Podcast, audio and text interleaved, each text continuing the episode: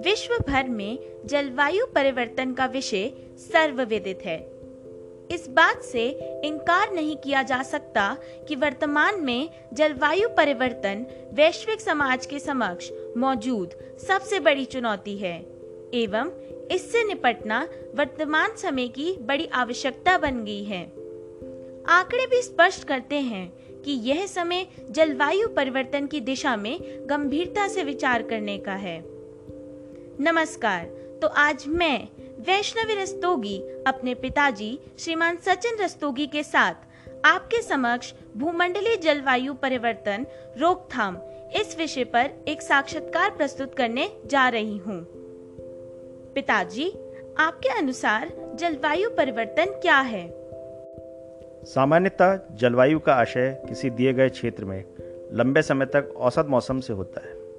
अतः जब किसी क्षेत्र विशेष के औसत मौसम में परिवर्तन आता है तो उसे जलवायु परिवर्तन कहते हैं। जी पिताजी, आपने बिल्कुल सही कहा। जलवायु परिवर्तन को किसी एक स्थान विशेष में भी महसूस किया जा सकता है, एवं संपूर्ण विश्व में भी। यदि वर्तमान संदर्भ में बात करें तो इसका प्रभाव लगभग संपूर्ण विश्व में देखने को मिल रहा है। तो पिताजी, क्या आप बता सकते हैं कि जलवायु परिवर्तन के मुख्य कारण क्या क्या हैं? हाँ ज़रूर। वैश्विक जलवायु परिवर्तन का खतरा दिनों दिन बढ़ता जा रहा है।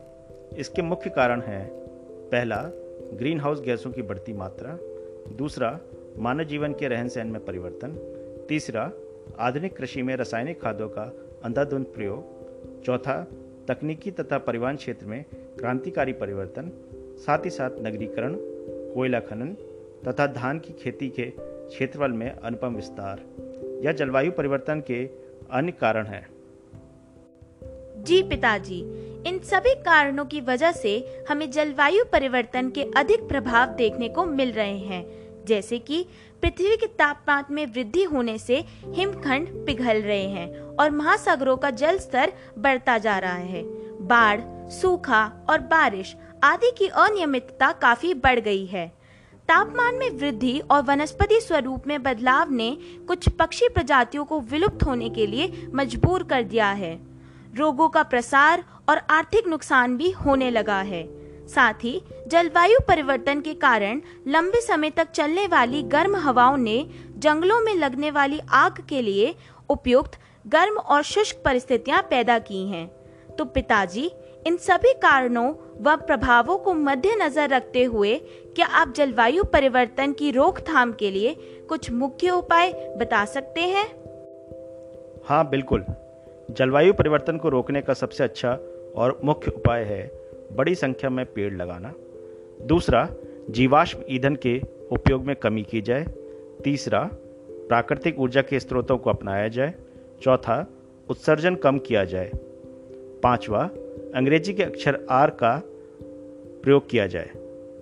रिड्यूस अर्थात कम उपयोग, रिसाइकल अर्थात पुनः चक्रण रीयूज अर्थात पुनः उपयोग।